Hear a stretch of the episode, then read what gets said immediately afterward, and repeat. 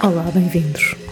Hoje quase sem texto e sobretudo sem texto preparado, porque me apetece mesmo conversar com cada um de vocês. Porquê? Porque não sei.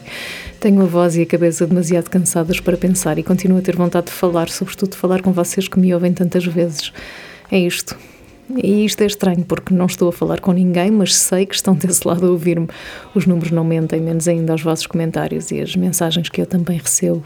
É bom saber que não penso sozinha e que há mais pessoas com, com preocupações iguais e preocupações. Preocupações são mesmo muitas.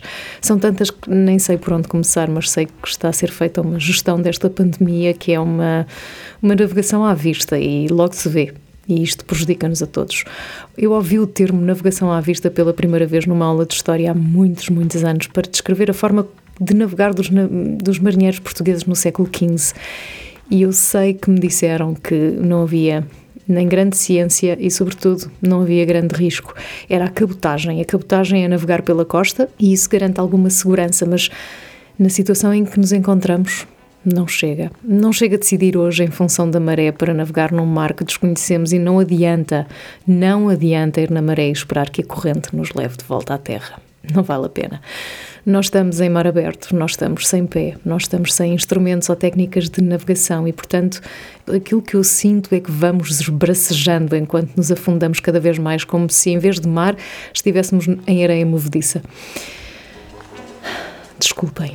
Desculpem se parece negativo, é que enquanto gravava o meu livro para vos poder contar esta história ao ouvido, fiquei a saber que o livro, aquele sobre o qual venho falando, foi adiado. Não o livro, mas o seu lançamento. E foi adiado por aquilo que já se sabe e sobre o qual vou escrever detalhadamente na revista Sábado.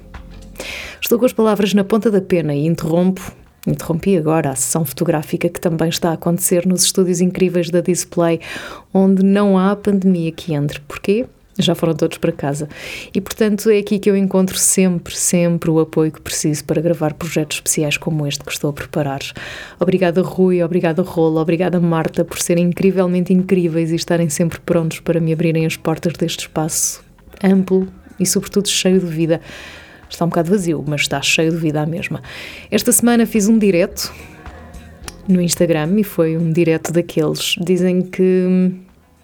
Eu, na altura, fiquei com dúvidas se isto era um elogio. Disseram-me que parecia uma aula. E eu espero que tenha parecido uma aula em bom, já que ninguém adormeceu e houve até quem dissesse que ia repetir a dose. Portanto, Espero que tenha sido bom.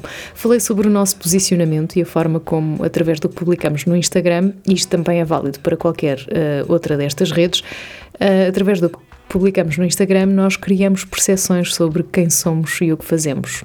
Na revista Sábado há ainda o artigo de sábado passado para ler e agora vou continuar a ler ao microfone porque pode a voz cansar-se e está a ficar cansada.